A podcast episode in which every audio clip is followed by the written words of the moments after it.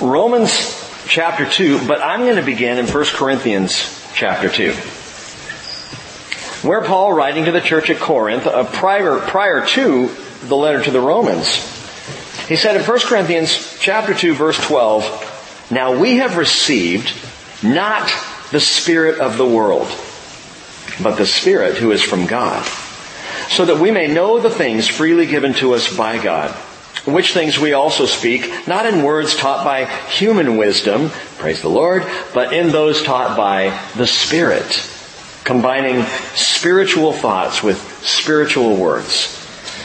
But a, man, a natural man does not accept the things of the Spirit of God. They are foolishness to him. He cannot understand them because they are spiritually appraised. He who is spiritual appraises all things, yet he himself is appraised by no one. For who has known the mind of the Lord that he will instruct him? But we have the mind of Christ." We are taught by the Spirit. And I think part of this whole sanctification process is learning as we walk by the Spirit how to spiritually appraise this world and not to naturally appraise this world. How to view the world differently, the way God does. And the way He tells us to or teaches us to by His Spirit. To see the world truly differently, to think differently, and to act differently. As we talked about studying through Acts, that new breed of people born again by the Spirit of God, and now seeing the world differently and thinking in a different place. Doesn't make me better, you, it doesn't make you better, but it's a different way of looking at things. Tonight, what I'd like to talk about is how to become a bigot. And it begins with this question. How do you appraise what's around you? What is your standard of approval? You know, if you're having a house appraised, you have someone come out and they approve of your home and give it a certain standard, a, a, a certain quality. How do you appraise the world around you? We appraise, we approve of all kinds of things. And a lot of these things very differently. We will uh, approve or disapprove of art, music, literature, food, fashion, sports, ideas, attitudes, even people. We will either approve of them or disapprove of them based on our appraisal. We will give our approval to things boisterously. Yes! Go Hawks! Next year! Or we will give our approval silently. Go Hawks! Next year. We give our approval loudly sometimes, sometimes tacitly by not saying anything. We approve. And so it really caught my attention. When studying through this on Sunday, the Spirit, through Paul, made this statement, verse thirty-two of chapter one, "Although they know the ordinance of God, that those who practice such things are worthy of death, they not only do the same, but also give hearty approval to those who practice them." And I shared on Sunday morning, I feel like that's an indictment of so many people who may not live a lifestyle of depravity, but certainly approve of it, either tacitly, quietly, by not saying a word, or openly, because I don't want to offend. I want to live and let live and allow people to do their thing, and I'll do my thing, and it's all good, and we'll just hang out together. Now, Paul, by this point, at the end of chapter one, is a third of the way into his thesis, as I said, on condemnation. And before he gets to the function of salvation, he lays out three divisions of people. We already talked about the first division. We'll talk about the second two tonight. The first division, I'll just call the atheist. Now, I don't mean the atheist in the way we traditionally think of the atheist, that is someone who just doesn't believe in God. I mean the atheist, that is someone who is literally opposed to God. Ah, theos. In the Greek would be opposed to or against, which truly atheism is. It's not disbelief, it's abject rebellion. It's standing against the very existence of God, though I believe the atheist still believes. And whether you say atheist or you could say amoralist, you could say paganist, You could say heathen. I mean, you could apply all kinds of words. But in the first several verses, beginning in verse eighteen of chapter one and all the way through the end of chapter one, Paul describes this, this spiral of condemnation for the pagan mindset, for the heathen mindset, the non-believing mindset. Back in verse eighteen of chapter one, remember he said the wrath of God is revealed. That is, the anger of God is revealed from heaven against all ungodliness and unrighteousness of men who suppress the truth in unrighteousness. That's his thesis statement. And then he begins to describe this downward spiral of condemnation as God gives them over. And if you weren't here on Sunday, you might want to go back and listen, because God gave them over three times to three different things. At first, He gave them over to the lust of the desire of the heart. So He gave them over to desire, verses twenty-four and twenty-five, chapter one. And then to what the Bible calls, what Paul calls degrading passions or, or degradation, which is very literally the downgrade of the natural for the unnatural, manifested, as we talked about, in overt homosexuality. That is not how man and woman were created. And so homosexual behavior is a downgrade from the original creation, a downgrade from that which is naturally created by God. Paul makes the case very clearly. God gave them over to desire. He gave them over to degradation, or the downgrading of the natural. And then finally, that leads to, verses twenty-eight through thirty-one, depravity. What he calls the depraved mind. What exactly is depravity? Now get this down. The word, and I mentioned the word Sunday, it's adokimos. It's two Greek words put together. In the same way I said theos, which is against God, opposed to God, adokimos means unapproved. The depraved mind is the unapproved mind. Now, when I read that, I think, wow, that's not as powerful as depraved. He gave them over to unapproval. Okay.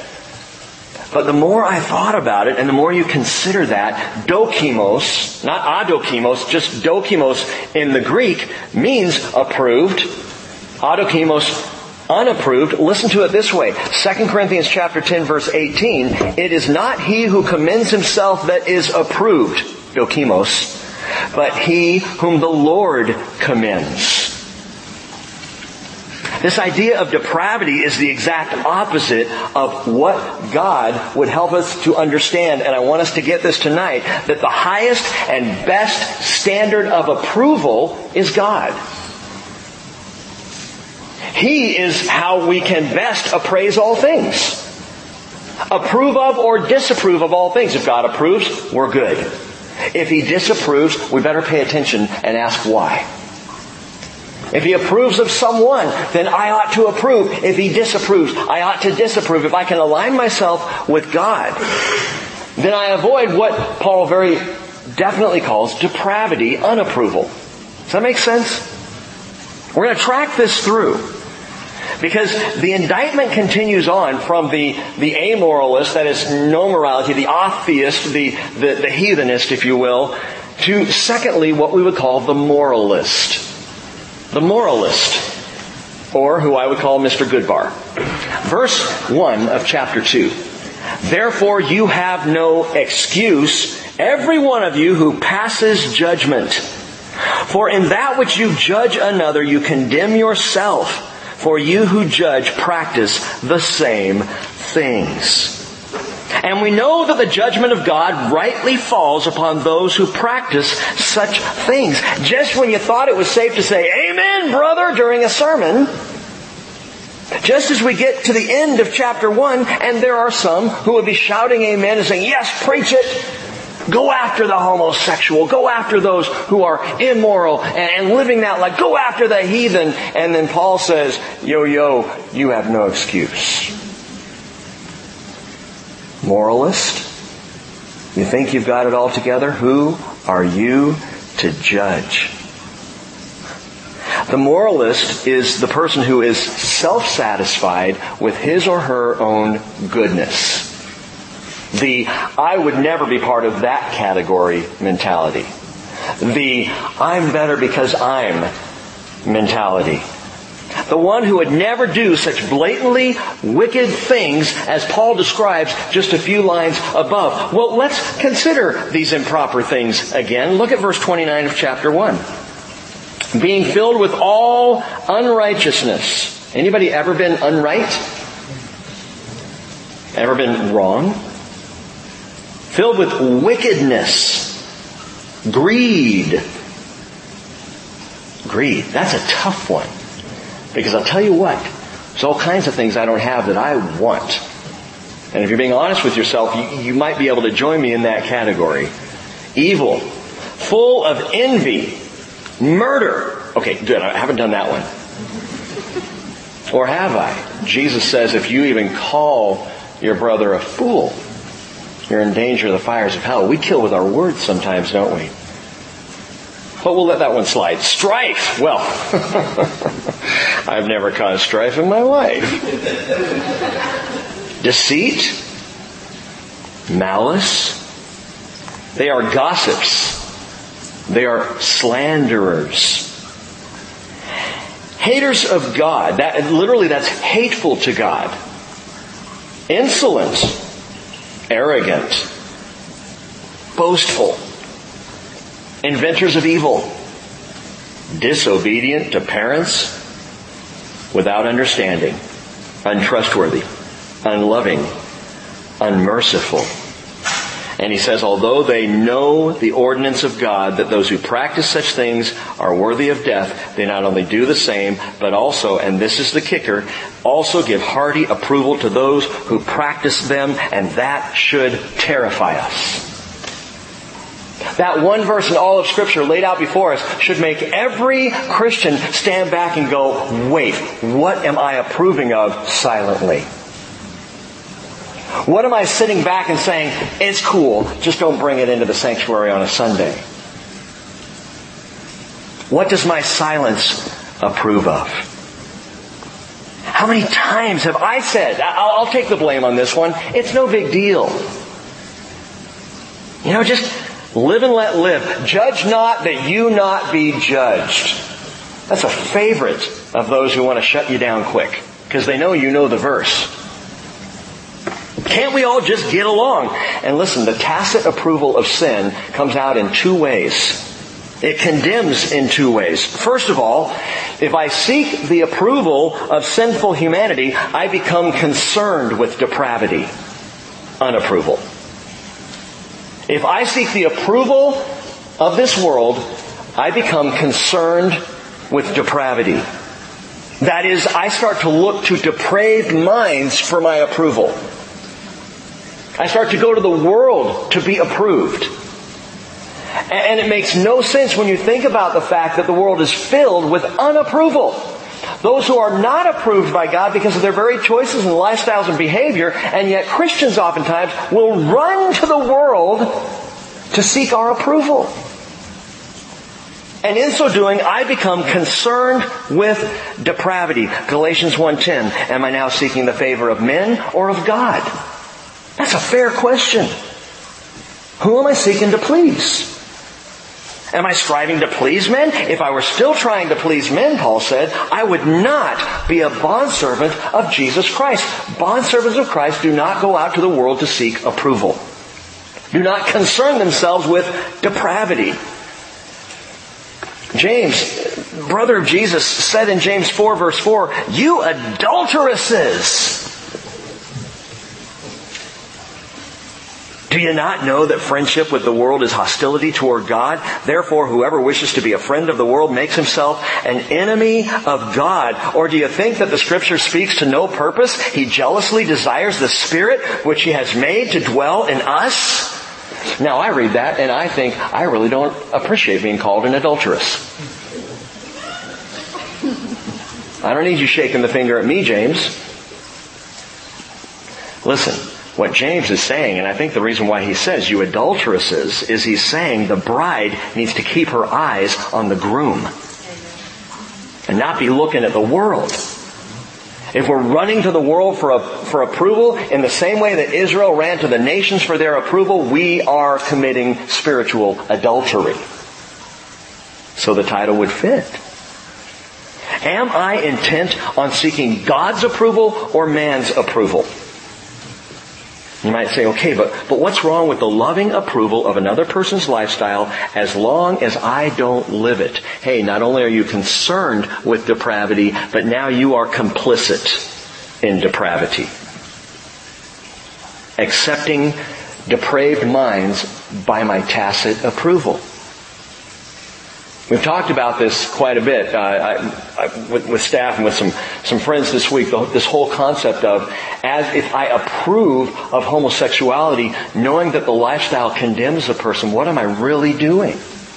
Am I doing them a favor?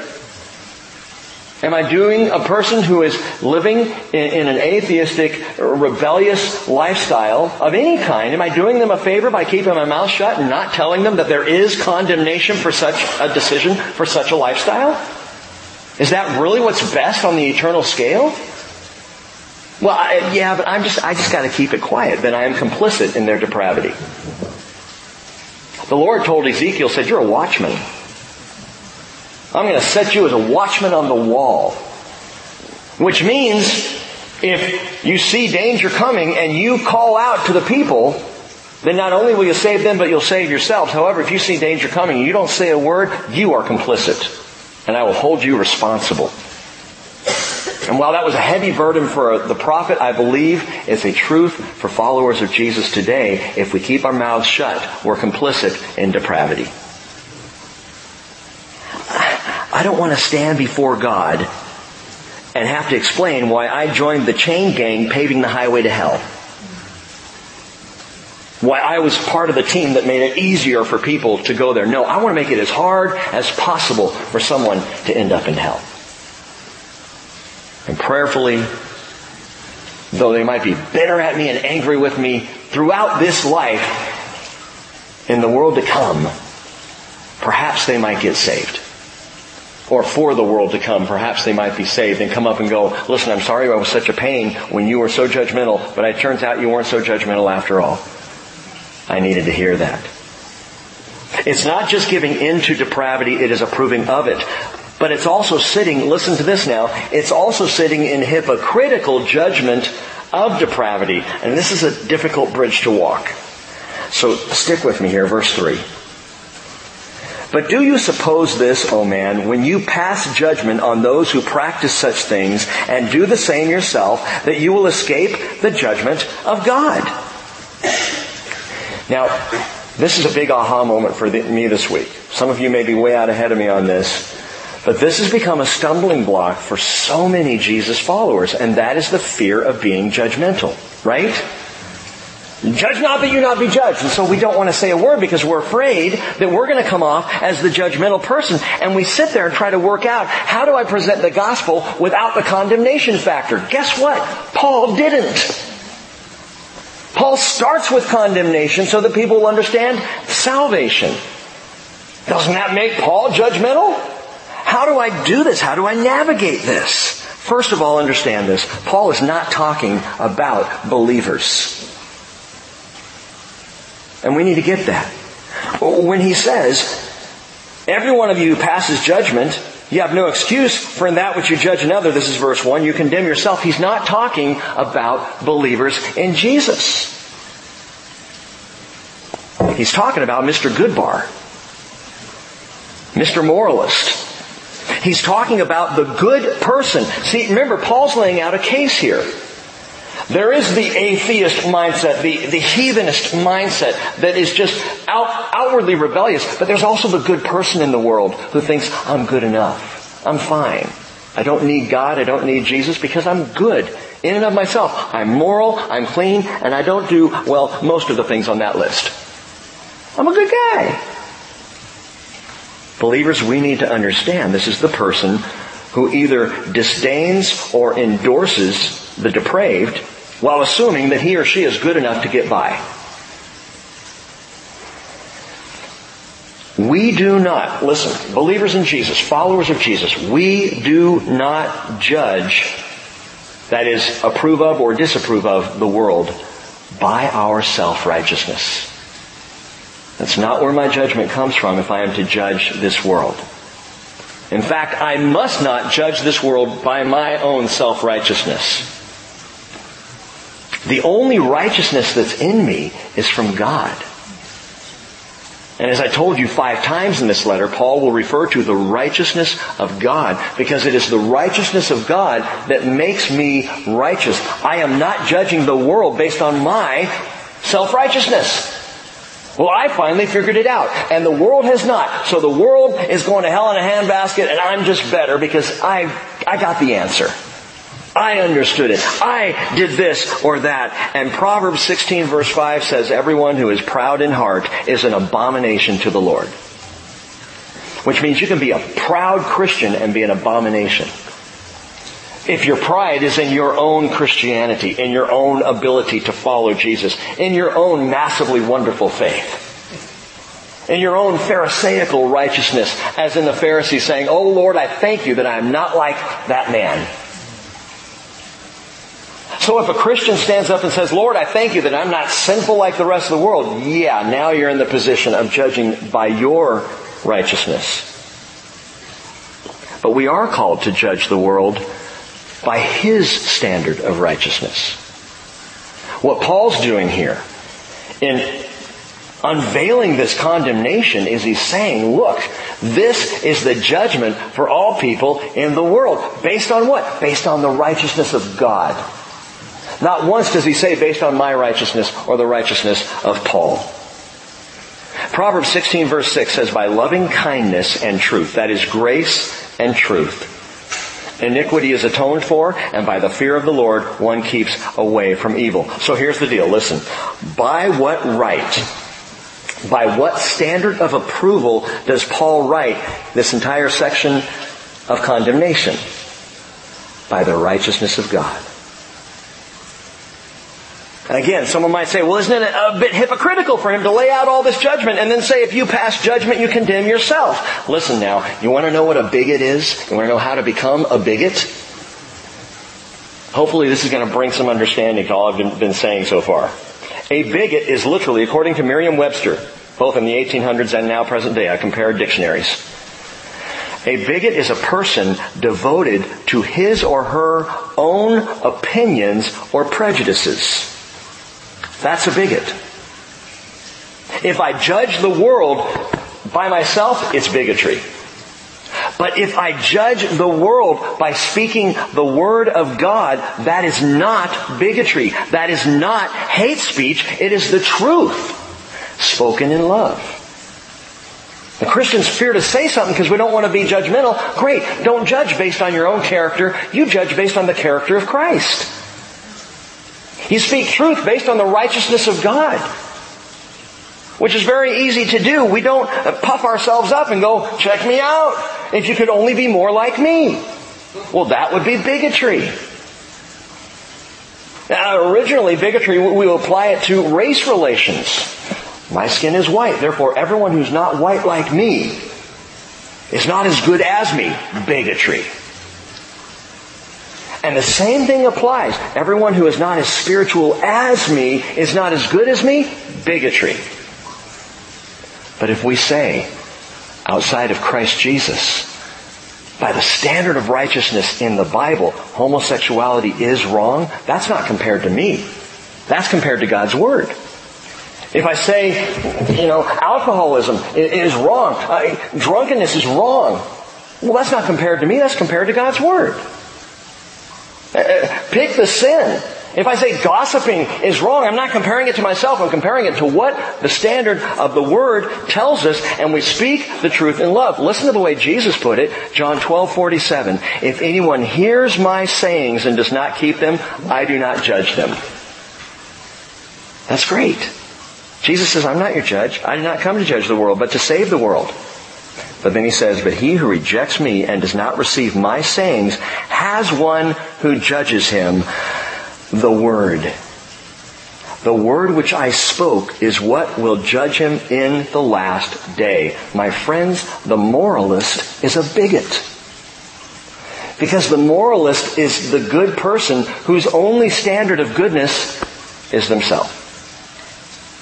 And they judge the world based on themselves. He or she sets up the standard of their own goodness, and everything else is judged according to them. That is bigotry. You're not a Seahawks fan? Well, you're just a lesser person. You don't like flannel? What's wrong with you? You go to what church? Tut, tut. Jesus says we approve or we disapprove by two things. Very simply, His Word, He said, the Word which I spoke, and His Spirit. Which is what we began with this evening, First Corinthians two fourteen. The things of the Spirit of God are spiritually appraised. We appraise the world and thereby approve or disapprove of the world based on what the Word teaches us and what His Spirit clearly shows us. And by the way, the Word and the Spirit work absolutely in concert because the Word is His Word. And so the Spirit, Spirit of God is not going to contradict the Word of God, nor will the Word of God contradict the Spirit of God. So we have the Holy Spirit and we have the Word of God to direct us in approving or disapproving of things in this world. And if someone comes up to me and says, by what right? I say, well, certainly not by my own standard, but by the standard of God's Word. What you're doing here is not right. Or what you're doing here is wonderful by the standard of God's Word. Verse four. Or do you think lightly of the riches of His kindness and tolerance and patience, not knowing that the kindness of God leads you to repentance? Now Paul is describing godly approval. How do you get it? How does one become approved of God? And if you say repentance, I would say you're wrong. Because what precedes repentance? Godly kindness. Don't you understand? Do you think so lightly, he says, of the riches of His kindness, tolerance, and patience, not knowing that the kindness of God leads you to repentance? The kindness of God. Nobody comes around to their own goodness. Nobody just one day has, bing, the light bulb goes off. Oh, okay, great, I'll be a Christian. No, it's by understanding the character, the nature, the kindness, the goodness of God. Which is why we talk about Jesus. Which is why if you want to impact a person's life and their understanding, you don't try and, and, and teach them the book of Romans right out of the gate. You talk to them about Jesus. Because it's His goodness that draws them.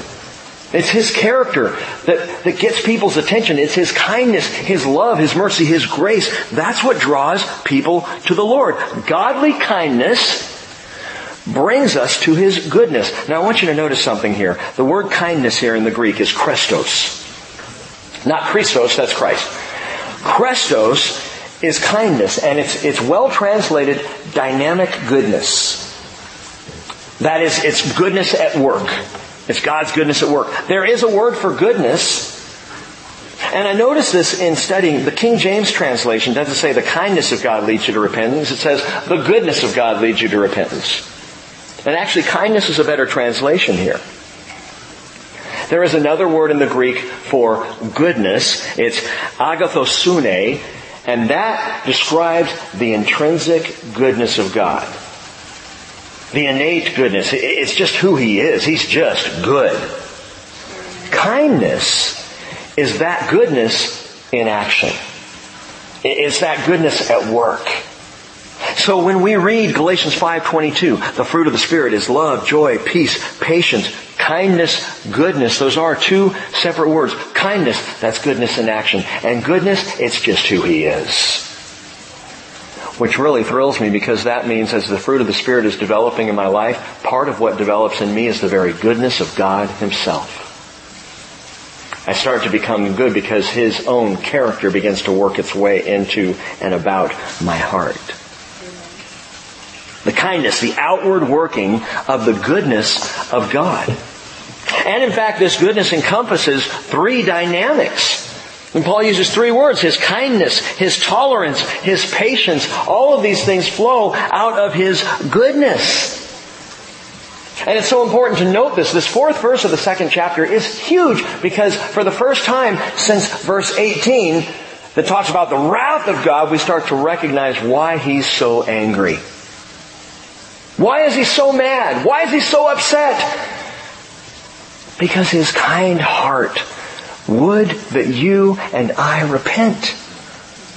Would that we turn to him. Would that we come to him, not push him away. It angers him like it would anger me as a parent. It talked about on Sunday. If my children push me away, that would hurt. Emotionally, it would upset me. Emotionally, I might, yes, get angry about that. Don't push me away. I'm here for you. And suddenly Paul says this, and it's marvelous. The kindness, oh, the kindness of God.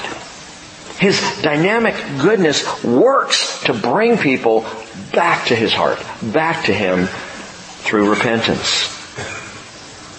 Anyone here like that kind of parental approval? I would wager, and I, I'm not act, actually asking for a show of hands now, but I would wager that among us tonight there are several of you who never got it, who desired it your whole life, who wished that you had a father who approved of you, or a mother who looked at you and said, "You're worth something to me." Please understand that you have the unashamed approval of God through Jesus Christ. If he didn't approve, if he didn't love you so much, then why did he die? And if you never got the approval that we all long for, honestly, all of us long for the approval of a parent, a mother, a father, someone in our life, older than us, bringing us up saying, "I approve of you, I care for you, you really do matter." Hey, if you didn't get it here, we're all sinners. Get it from the one place where the approval matters, from God himself, who in his kindness approves. By the way, he, he starts out that verse saying, "Do you think lightly?" That's too light a translation. Literally, it's a single word that, that is better translated disdain or despise. Do you despise the kindness and the tolerance and the patience of God? Paul says, how can you despise his goodness at work? And there are those, as we continue here, there are those who Paul would say, yes, they despise, they disapprove of, they disdain God's goodness. Verse five. But because of your stubbornness and unrepentant heart, and again, he's talking to the moralist here. He's not talking to the follower of Jesus. He's making a case. He says, because of your stubbornness and unrepentant heart, you are storing up wrath for yourself in the day of wrath and revelation of the righteous judgment of God. You're storing up wrath. The phrase storing up there is literally making deposits, as in a bank. You are depositing daily little portions of wrath. You're investing in wrath, he says. By despising of the approval of God, which is offered to all of us, God's approval, which is real approval, you're making daily investments in the denial of the righteousness of God. It's kind of like playing the futures market. People will do that, foolishly banking on things that may or may not turn out, but in this case, Paul says you are banking on God being wrong.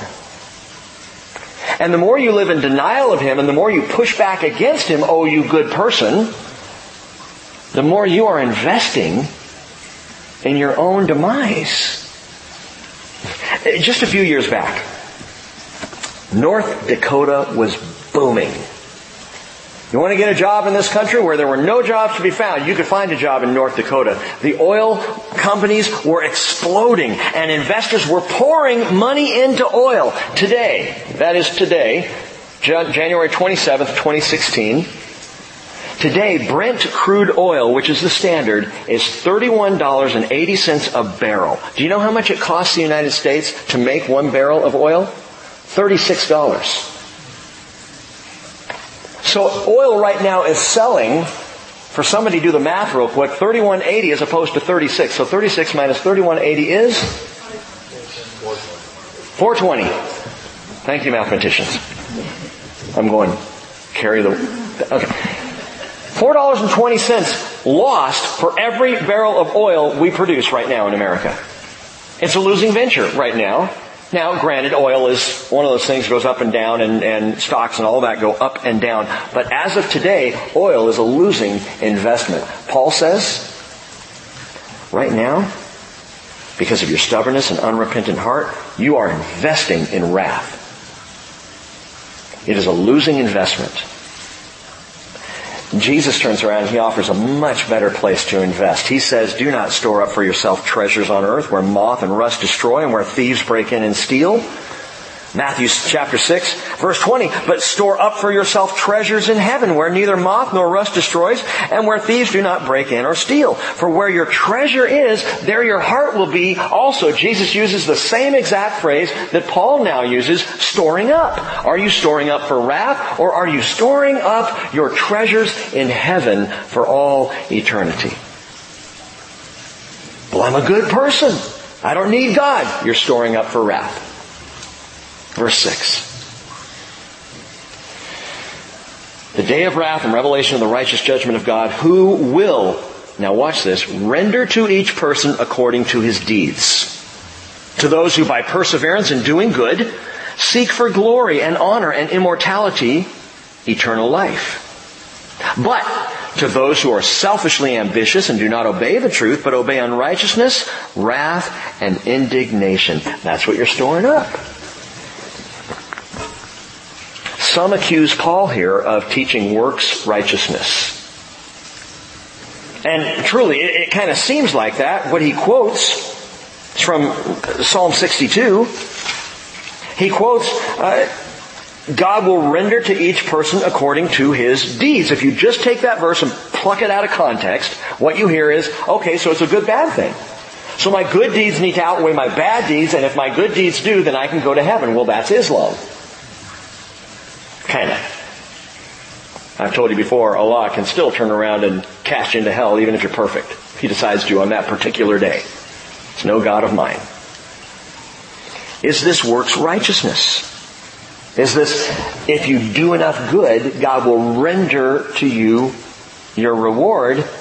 Let me say very clearly, since the Damascus Road incident, Paul never taught works righteousness. Ever. In all the writings of Paul, if you think he's saying something that may, that sounds like works righteousness, you are misunderstanding the passage. So let's understand this. Paul said in Ephesians two, eight, and nine, by grace you have been saved, through faith, and that is not of yourselves. It is the gift of God, not as a result of works, so that no one may boast. Paul is a grace guy, apostle of grace. So what does he mean by perseverance in doing good? Okay, watch this. Look at verse six again. Who will render to each person according to his deeds. First of all, what Paul does here is quote Psalm sixty-two, verse twelve. Let me give you the whole verse that Paul is directing people to when he quotes this. Loving kindness is yours, O Lord.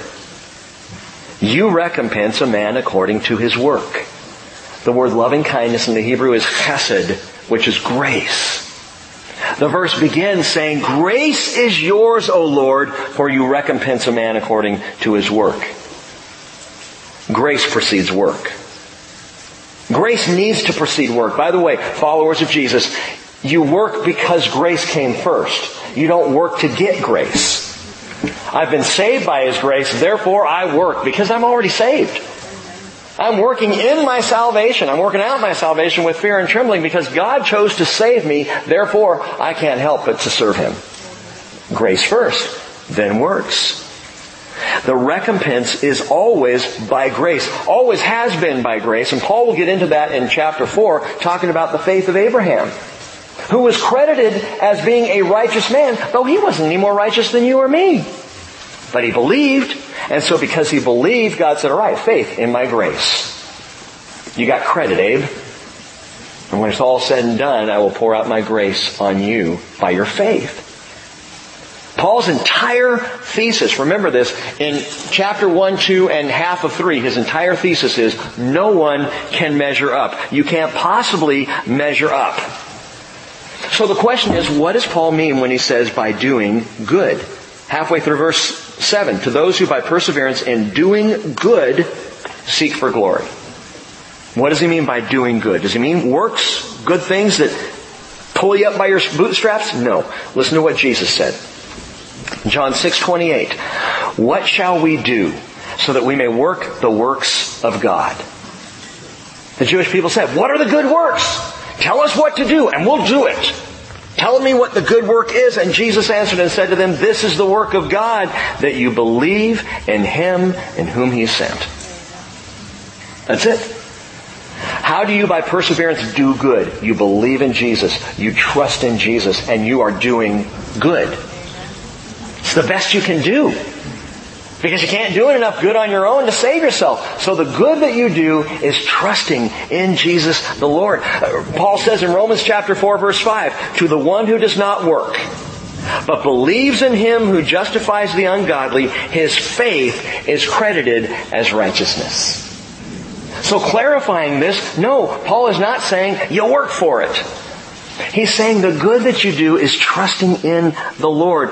Doing good is simply being approved of God by faith. Approved of God because I trust in God. By the way, in the book of Romans, Paul will use the phrase by faith ten times. By faith, by faith, by faith. And he will double that in a single chapter in a later writing, because I believe he wrote it, the book of Hebrews. Chapter eleven, twenty times he says, by faith, by faith, by faith, by faith, by faith. twenty times. Think about the context. You students of Scripture, you know what I'm talking about. Hebrews chapter eleven is the hall of the faithful. And beginning, at near the beginning, it goes through, it lists people, Abraham, Moses, it, it lists all of the faithful people. Even guys like Jephthah, look him up in the book of Judges. All these people who did all these marvelous, wonderful, great things by faith. By faith. By faith. Because without faith, it is impossible to please Him. It is not by works that we are saved. It is by faith in His grace. And Paul is just explaining this. But again, he's talking here to the moralist, to the so-called good person who would pull themselves up by their bootstraps. And he's saying, okay, then you're going to be rendered according to your deeds. You can do good, which is trust in the Lord Jesus, and have eternal life. Or, you cannot do good and end up in hell. If you want to be judged by according to your deeds, fine, read Revelation chapter twenty. And you'll see what the outcome is for everybody who wants to be judged according to deeds. Verse nine, he says, there will be tribulation and distress for every soul of man who does evil, the Jew first, and also of the Greek. But glory, honor, and peace to everyone who, and here's the phrase again, does good. What is doing good? It's trusting in Jesus. To everyone who does good, to the Jew first, and also to the Greek, for there is no partiality with God. Now this is now and later. Evil. Evil is self-distressing right now. You do evil now, it's going to mess you up, guaranteed. It might seem to be the easier route. It might seem to produce good things right up front. Sneaking around, lying, being deceitful. But it's going to catch up with you and it will become self-distressing. Doing good, trusting in Jesus, brings peace with God and the peace of God right now, but also eternally. Now notice this. It's the first time he said this since the first chapter. To the Jew first and also to the Greek. To the Jew first and also to the Greek. That is either tribulation and distress for doing evil, or glory, honor, and peace for doing good. To the Jew first and also to the Greek. Remember when Paul first wrote that, he is talking about the what? Okay, go back to chapter one and look at verse sixteen. I am not ashamed of the... The what? The gospel. For it is the power of God for salvation to everyone who believes, to the Jew first and also to the Greek. Everybody. As far as Paul was concerned, there were just two kinds of people in the world, Jews and Greeks. And now a third kind, Christians, who could be Jewish or they could be Greek. What does this tell us? It tells us there are only two options for people. Two options in all of history. That is judgment by works or salvation by faith in God's grace. Jew or Gentile, makes no difference whatsoever. Atheist, moralist, doesn't matter. Doesn't make a difference. We all need Jesus. You cannot be good enough to be saved. By the way, nor can you be bad enough for God not to save you if you will trust in Him and turn your life over to Him. It's by grace. Verse twelve. For all who have sinned without the law... Now, pay close attention because this is tricky. For all who have sinned without the law will also perish without the law. And all who have sinned under the law will be judged by the law. For it is not the hearers of the law who are just before God, but it is the doers of the law who will be justified. For when the Gentiles who do not have the law do instinctively the things of the law, these, not having the law, are a law to themselves, in that they show the work of the law written in their hearts, their conscience bearing witness, and their thoughts alternately accusing or else defending them on the day when, according to my gospel, God will judge the secrets of men through Christ Jesus. Everybody got that? That is one of those famous Pauline run-on sentences. You know, he starts writing and you just see Paul getting more and more excited, so he just keeps writing, and I'll get to a period eventually. What is Paul saying here? It, it need not be confusing. Let me just sum this up. Simply, Paul, by the Spirit, is saying, whether we know the written law of God or not, sin is still sin. Okay, to the Jew who knows the law and violates it, it's sin. To the Gentile who is not under the law but violates it, or violates not the law but his understanding of right and wrong, it is sin. Sin is sin, whether you have the Hebrew law telling you it is, or you don't. And there are three key words here that Paul uses. They're all in verse fifteen. The words are hearts, conscience, and thoughts. Listen to the verse. This is talking about the Gentiles who they instinctively know. People, the moralist who does not have the law, the Gentile who does not have the Jewish law. Hey, the work of the law is written in their hearts, their conscience bearing witness, and their thoughts alternately accusing or else defending them. The heart is the defendant who acts on desire, either desire to do good or desire to do evil, but the, the defendant. The conscience is the judge. I'm talking about someone who's not under the law of God, who can't open it up and go, okay, thou shalt not murder. All right, I better not do that because it says so here. I'm talking about the person who wants to kill someone. They're so angry, but they go, no, I better not. Why not? Because the conscience, as the judge, sits up in the judge's seat and brings down the gavel. And then the thoughts are the witnesses. They either accuse or excuse the person. Let me say this one more time to make it really clear. The heart is the defendant acting on desire. The conscience is the judge weighing the evidence. And the thoughts are the witnesses who either accuse or excuse a person. So even if you don't have the Hebrew Scriptures, even if you don't have the Ten Commandments, the law of God, you still have a sense of what is right and what is wrong. God put it in you. Which is how the world functioned for some, what, two thousand years before Abraham came along, and then, well, ultimately before Moses came along. How did Abraham know what was right or wrong? He didn't have the law. He didn't have anything written down from God. How did he know? Conscience. And God has placed the conscience in every person. Everyone has one. It's that God-given internal sense of right or wrong. It's why the kid with the hand in the cookie jar looks over their shoulder. How do they know? Even if you've never told them, if you take a cookie before dinner time, you're in trouble.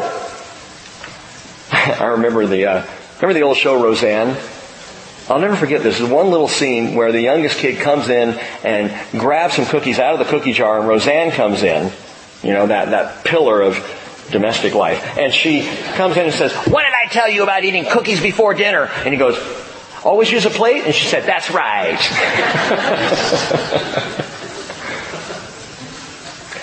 Without God's law, the conscience is a law unto itself. That's what Paul is saying. That's what he's explaining here. It's a law unto itself written on the heart.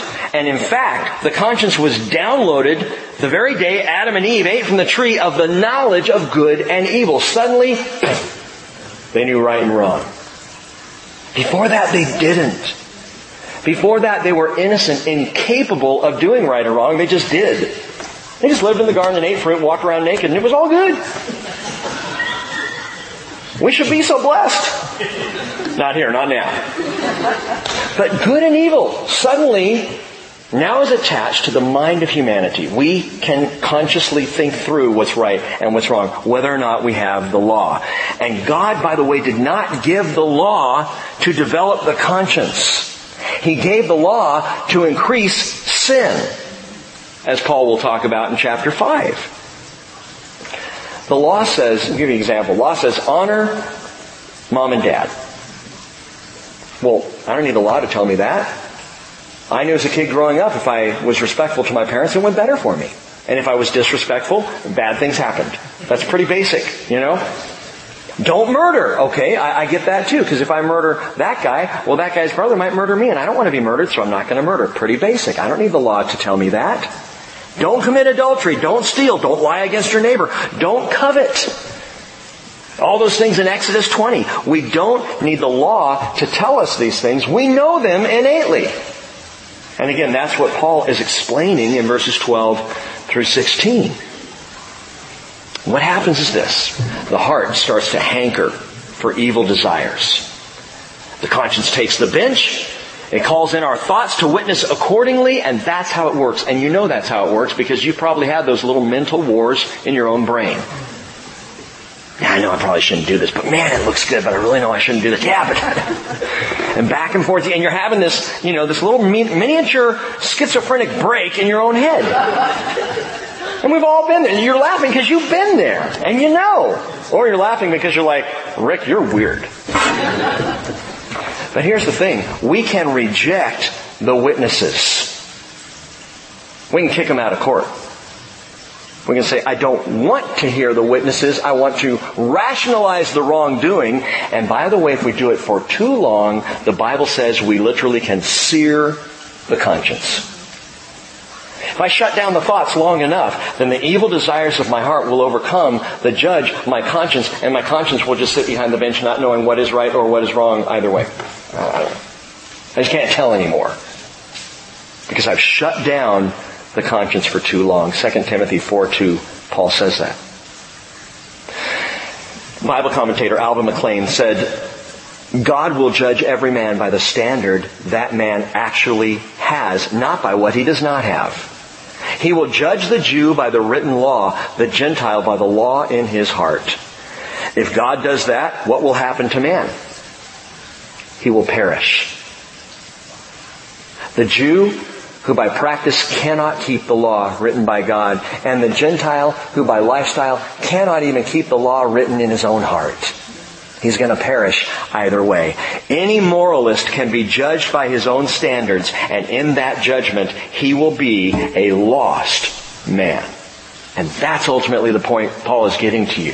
Whether you're under the law or not, you are lost if you think you're good enough. James four seventeen, therefore, to one who knows the right thing to do and does not do it, sin. It's sin. But here's the final word on the matter, verse sixteen.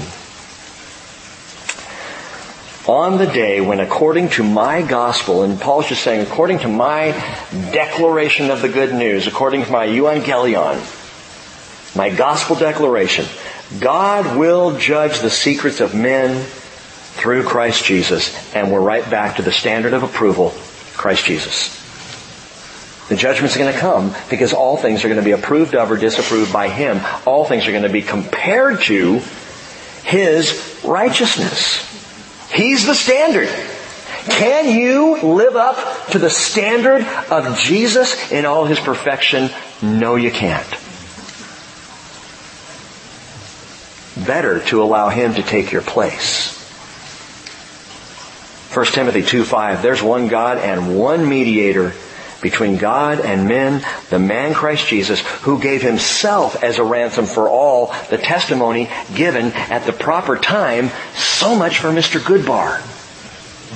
Bye-bye, Mister Moralist. He remains in and of himself unapproved. The only way we come into the approval of God is by faith in Jesus Christ, who perfectly stands in our place. And I'll tell you what, if you share the gospel like that to friends and family, if you say, I would be absolutely lost if Jesus hadn't taken my place, they're going to be a whole lot more apt to listen. The condemnation does not come from you. You're not saying, be like me. You're saying, Jesus is the issue. And, and if you can truly be better than Jesus Christ, fine. But if you know in your heart of hearts that you cannot, let Him be for you. Let Him take your place. That's what following Jesus means. That's what happens when I trust in Him. He is the standard. So, the atheist, the moralist, and finally number three, and I'm going to move quickly here, the legalist. The legalist, or specifically now, the law-abiding Jew. Verse seventeen. But if you bear the name Jew, and rely upon the law and boast in God, and know His will, and approve the things that are essential, being instructed out of the law, and are confident that you are, yourself are a guide to the blind, a light to those who are in darkness, a corrector of the foolish, a teacher of the immature, having in the law the embodiment of knowledge and of truth. You therefore who teach another, do you not teach yourself? You who preach that one should not steal, do you steal? You who say that one should not commit adultery, do you commit adultery? You who abhor, abhor idols, do you rob temples? You who boast in the law, through your breaking the law, do you dishonor God? For the name of God is blasphemed among the Gentiles because of you, just as it is written. And Paul there quotes directly from the Septuagint. That's the, the Greek translation, right, of the Hebrew Scriptures. He quotes it directly. It's Isaiah fifty-two verse five. Which reads, the Lord declares, those who rule over them howl, and my name is continually blasphemed all day long. Isaiah says, because of you, Israel. You think you got it all together because you're keeping the law? You are blaspheming the name of God by your inability to keep the law.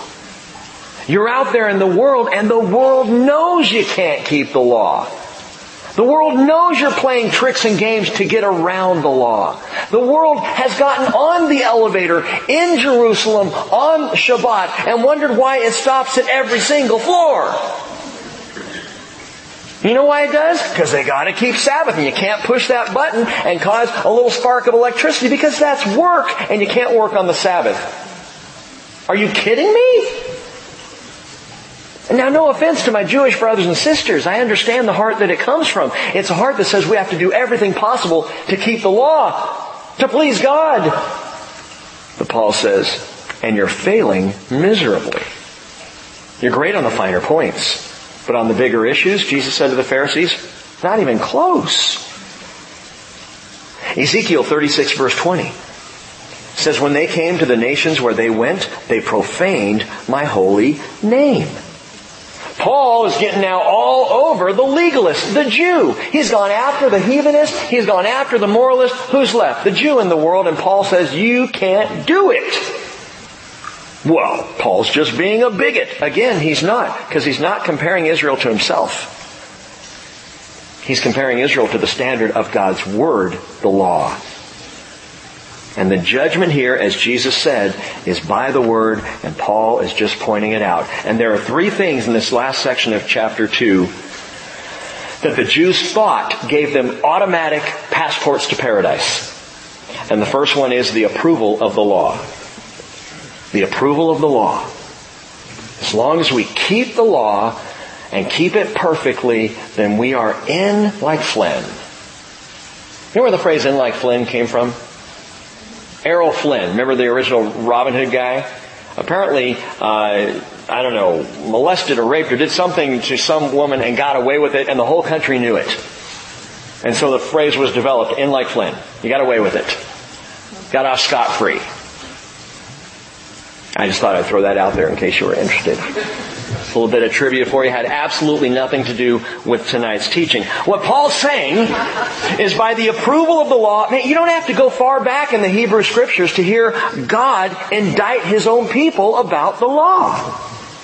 Read the, the, the minor prophets. The prophet Malachi gives several examples of how God's people are not keeping God's law. He brought a stinging indictment of the people. For example, the law said, do not steal. And so the Jew would say, good, I keep the law. And God says, Malachi three eight, will a man rob God? Yet you are robbing me. And you say, how have we robbed you? In tithes and offerings. You're cursed with a curse, for you're robbing me, the whole nation of you. You don't think I know the games you're playing in not giving what, what was asked of you to give? I know! Adultery. Thou shalt not commit adultery. And yet Jewish men right and left were divorcing their wives for burning the toast so they could be with another woman. It's adultery. Which is why Jesus in Matthew nineteen has to come along later and says, listen, except for marital infidelity, speaking of sex outside of marriage,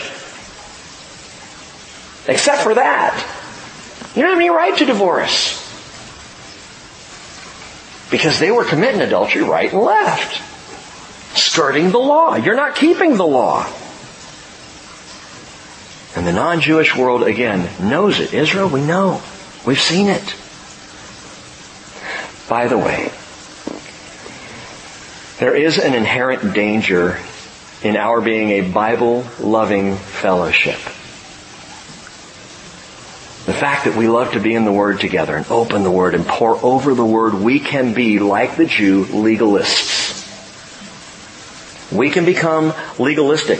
And what I mean by that is bigoted, believing ourselves better because we hear the Word. Looking at the rest of the world, or maybe just the Sunday morning crowd who aren't faithful like you are tonight. And we can start to divide and make divisions. And I've heard it. We can say, well, at least our church teaches the Word. That's legalistic. And it's bigotry. And it's taking pride in something that we don't have a right to take pride in. That, that, that we're more righteous because we study God's Word? That we're more sanctified because we're studious? That's not how it works.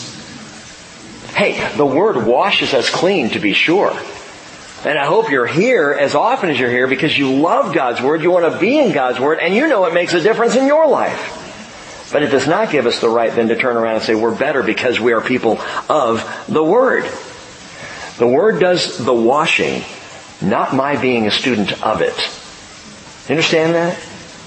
The Word cleanses me. I don't cleanse me. And I'm not cleaner because I have chosen to do this, that, or the other. No, the Word does that, and the Spirit does that. And so James says, prove yourselves doers of the Word and not merely hearers who delude themselves. And he says this, James one twenty-three, if anyone is a hearer of the Word and not a doer, he's like a man who looks at his natural face in a mirror. Now get this. For he has looked at himself and gone away, and he has immediately forgotten what kind of person he was. Don't forget what kind of person you were before Jesus got hold of you and saved you by His grace. It's key. I don't forget how lost I was. I don't forget how sin-soaked I was before I began to be soaked by the Word, before I was born again by the Spirit, baptized in the Holy Spirit, and washed clean by His work. As Paul said, such were some of you. I was. And, and sometimes it's easy to forget that and to sit up here and go, I'm in the Word. We're Bible students. And we are the best of the best, the cream of the crop at the Bridge Christian Fellowship. Well... The true doer of the Word does not forget what kind of person he is or she is. By the Word, we trust in the grace and forgiveness of God in Christ Jesus. And that's important because people say you Christians are hypocrites. And I've told you before, my response is yes, we are. Yes, I am. I am an imperfect man, which makes me even more thankful for the grace of God. And I will tell you what His Word says, and at the same time I will tell you I am not always perfect at keeping it. There are times I slip, there are times I fall on my face. There are times I shut out the witness even of the Word of God and close my ears to the Holy Spirit because I am I am determined to do what I want to do. And I turn around and I say, God, forgive me. The world needs to know that. Well, okay, so there's the approval of the law. I did say quickly, didn't I? The approval of the law. The second thing is the approval of what I would call the litmus test. The approval, the approval of the litmus test, that is circumcision, verse twenty-five. For indeed circumcision is of value if you practice the law. But if you're a transgressor of the law, your circumcision has become uncircumcision. So if the uncircumcised man keeps the requirements of the law, will not his uncircumcision be regarded as circumcision? And he who is physically uncircumcised, if he keeps the law, will he not judge you, who though having the letter of the law and circumcision are a transgressor of the law? Now get this. The old rabbis actually wrote, no circumcised man would be lost. Ladies, you better hide behind him, because I don't know what your in is. And in the first century, it was actually said among Jews, there was a saying that went around that Abraham stands at the gates of Hades to be sure no circumcised man ever accidentally fell in.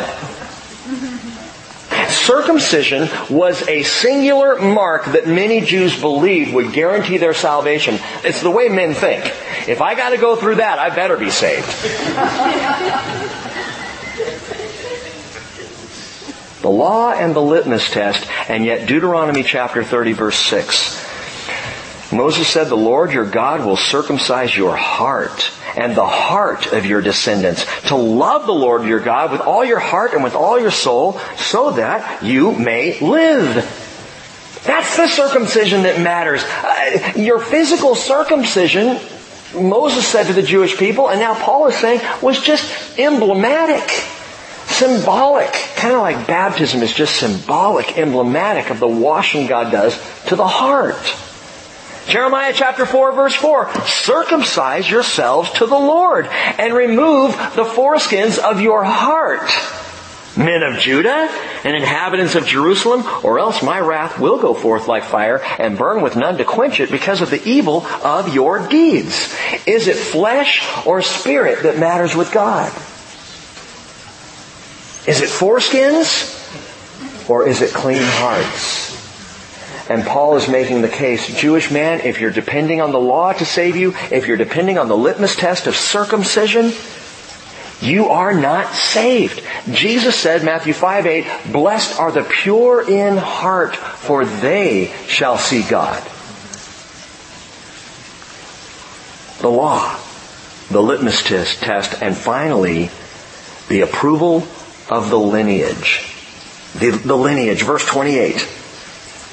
For he is not a Jew who is one outwardly, nor is circumcision that which is outward in the flesh, but he is a Jew who is one inwardly.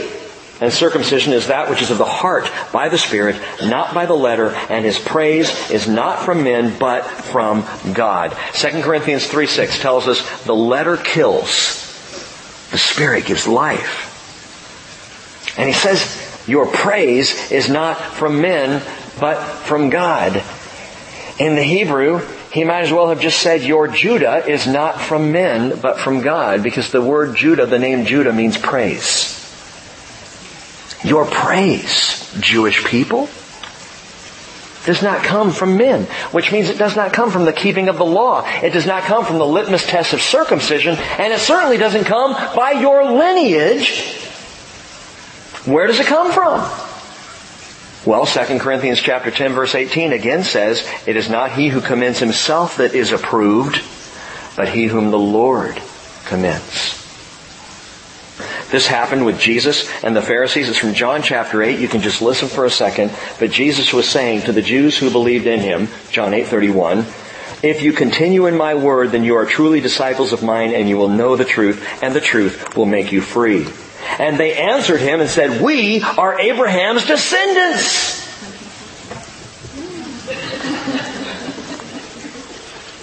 And have never yet been enslaved to anyone. Okay. And then he says, they say, "How is it that you say we will be free?" And Jesus speaks more. He goes on further. He says, "I know you're Abraham's descendants, yet you seek to kill me because my word has no place in you." And they said, "Abraham is our father. Lineage, man." And Jesus says, "If you're Abraham's children, do the deeds of Abraham." You want to claim that lineage? Claim his behavior, man. You say, "We're of Abraham?" Then be people of faith. You don't depend on your lineage. Lineage is not a life a lifeline. Get that down. Lineage is not a lifeline. No Baptist will be saved because he or she is a Baptist, or mom and dad were anyway. Grandma was. So I'm running on her. You know, where, where do, do we have the, the, the church paperwork, you know, that says Grandma was a Baptist, because I need to show that to God when I get to heaven. No Catholic. I, I love the phrase, once a Catholic, always Catholic. I would change that. I would say, once a Catholic, not always. Once a Bridgeite. Hey, I went to the Bridge, Lord, and we really teach the Bible there. The Word is clear. No Jew will be saved because he or she is Jewish. No Baptist will be saved because they're a Baptist. No Catholic will be saved because they're Catholic. And no follower of Jesus at the Bridge will be saved because they happen to attend the Bridge Fellowship. That is not how it works. Lineage is not a lifeline. And to underscore this even more clearly, it is not the lineage of Israel that will save Israel. Well, what will? Some think nothing. Some think Israel lost its chance. They're out. If you're Jewish, you're lost, period. Well, the Bible says, Zechariah twelve ten, "I will pour out on the house of David and on the inhabitants of Jerusalem the spirit of grace and supplication. So they'll look on me, whom they have pierced." Well, who's speaking there? That's Jesus. "And they will mourn for him as one mourns for an only son, and they will weep bitterly over him like the bitter weeping over a firstborn." Zechariah thirteen nine, God says, "And I will bring the third part through the fire, refine them as silver is refined, and test them as gold is tested. And they will call on my name, I will answer them, and they will say, I will say they are my people, and they will say the Lord is my God." By the way, like silver is refined and like gold is refined, the word that I was telling you before, that depravity, unapproved, is the exact word the Greeks used to describe unrefined metals, like silver and gold. If it comes out and it's impure, it's unapproved. And so God says, "I will approve you. I'm going to refine you so that you can be approved of God. They are my people, and they will say, the Lord is my God." And Paul says in Romans eleven twenty-six, "And so all Israel will be saved." How? Because all Israel, the remnant of Israel, will come to faith in Yeshua HaMashiach. The Jews will be saved by faith in Jesus Christ, just like you have been saved by faith in Jesus Christ. That's how salvation works. Works. No one comes to the Father, Jesus says, except through me. The law won't do it. The litmus test of circumcision won't do it. Your lineage won't do it. And by the way, Paul said of his own lineage, Philippians three four, "If anyone else has a mind to put confidence in the flesh, I far more." You want to talk lineage? "Circumcised the eighth day." There it is, the litmus test. "Of the nation of Israel," the lineage. "Of the tribe of Benjamin, a Hebrew of Hebrews. As to the law, a Pharisee." Lineage, litmus, law. I got it all. Paul could have said, "I was a standard bearer." He says, "As to zeal, I even persecuted the church. As to the righteousness which is in the law, found blameless. But whatever things were gained to me, those things I have counted loss for the sake of Christ." I would rather have Jesus than the law, than the litmus test, or than the lineage any day. Now, some will read what Paul says here. He is a Jew who is one inwardly, and circumcision is that which is of the heart. And they use that as support for replacement theology, and it's not even close. It's a complete misuse of the Scriptures, as we will see very clearly when we get into chapter three, which we don't have time for tonight.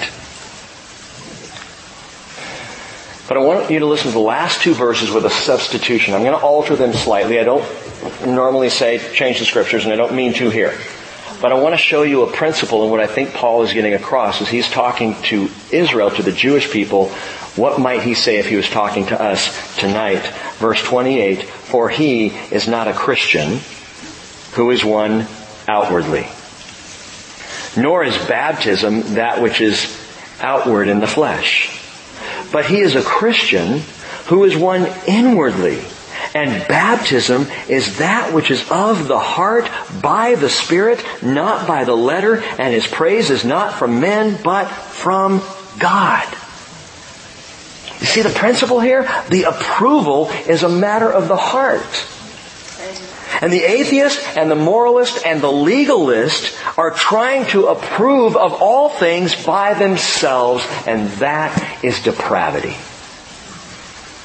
However, the approval of God through Jesus Christ results in salvation. So I'll leave you with this question. Whose approval are you seeking?